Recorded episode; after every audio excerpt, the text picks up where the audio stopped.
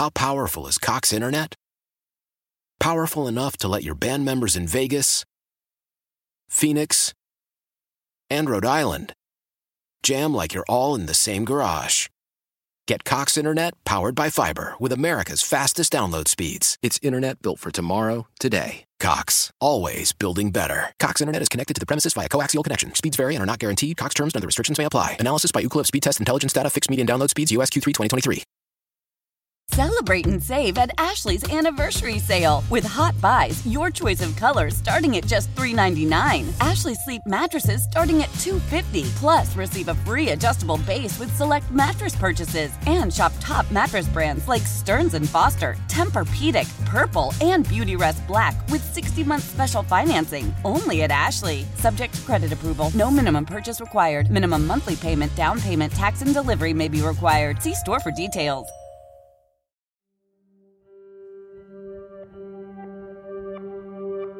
The Great Chicago Fire began around 9 o'clock Sunday night, October 8, 1871, near what is now the South Loop. It left around 300 dead, destroyed more than three square miles of the city. It left 100,000 people homeless. This is Terry Keshner for News Radio WBBM. Stay tuned as I bring you the history behind Chicago's greatest disaster.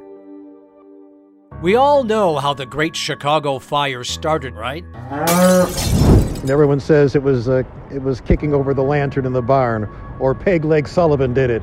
A lot of uh, drama. Larry Langford is director of media affairs for the Chicago Fire Department. So a lot of what was published about the fire was not actually true. But did Mrs. O'Leary or her cow have anything to do with it? Well, that is certainly the story that most Chicagoans know, and that's been told time and, and time again. Paul Durica is the director of exhibitions at Chicago's Newberry Library. What historians believe today is that, yes, the fire started somewhere near their home, um, which is a little bit south and west of the loop. What we actually focus on in the exhibition is how Mrs. O'Leary became the ideal scapegoat for the fire. Julius L. Jones is the lead curator for the Chicago History Museum's exhibition City on Fire, Chicago 1871. In a lot of ways, she's sort of a stand in for a group of people who were being blamed for all of the city's ills. The O'Learys were like working class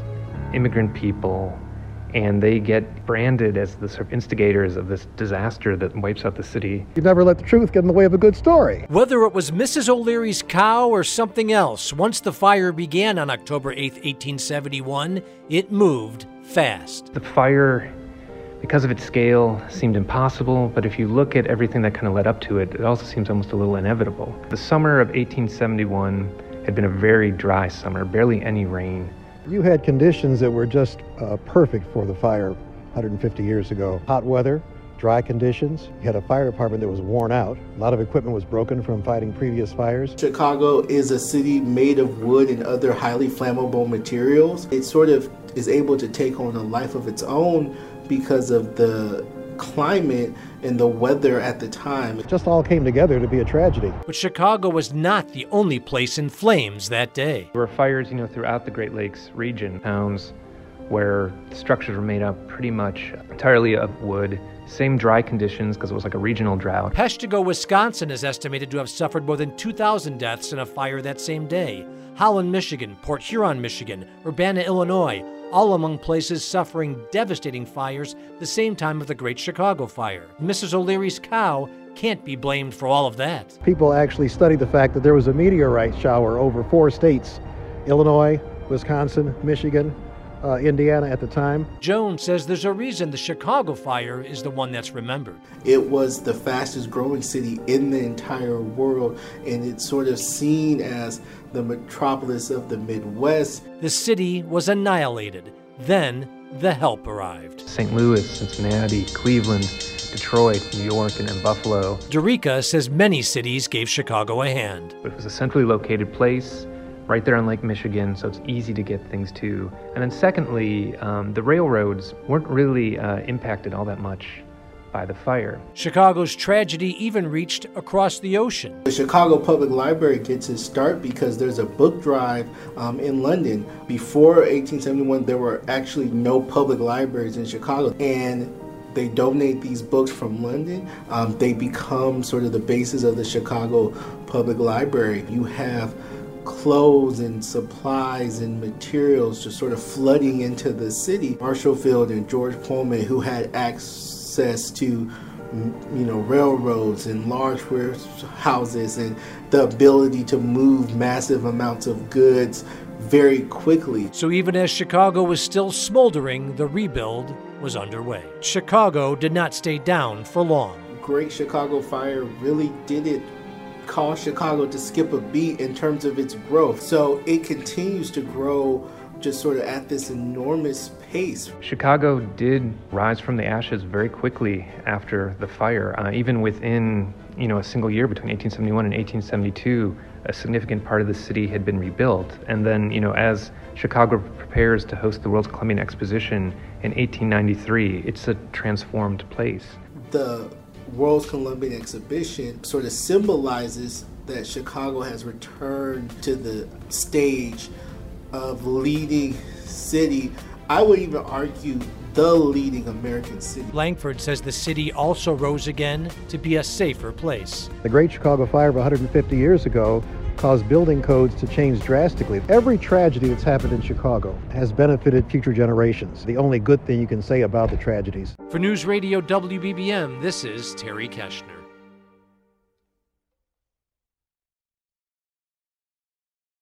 Celebrate and save at Ashley's anniversary sale. With hot buys, your choice of colors starting at just $3.99. Ashley Sleep mattresses starting at $2.50. Plus, receive a free adjustable base with select mattress purchases. And shop top mattress brands like Stearns and Foster, Tempur-Pedic, Purple, and Beautyrest Black with 60-month special financing. Only at Ashley. Subject to credit approval. No minimum purchase required. Minimum monthly payment, down payment, tax, and delivery may be required. See store for details.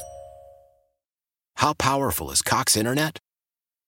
Powerful enough to let your band members in Vegas, Phoenix, and Rhode Island jam like you're all in the same garage. Get Cox Internet powered by fiber with America's fastest download speeds. It's internet built for tomorrow, today. Cox, always building better. Cox Internet is connected to the premises via coaxial connection. Speeds vary and are not guaranteed. Cox terms and other restrictions may apply. Analysis by Ookla Speed Test Intelligence Data. Fixed median download speeds. USQ3 2023. We all agree that reducing carbon emissions is a good thing.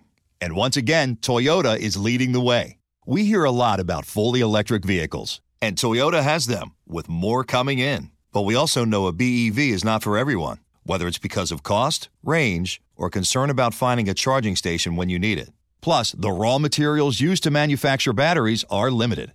Enter Beyond Zero, Toyota's vision for a carbon neutral future in vehicles and in manufacturing plants too in the years ahead.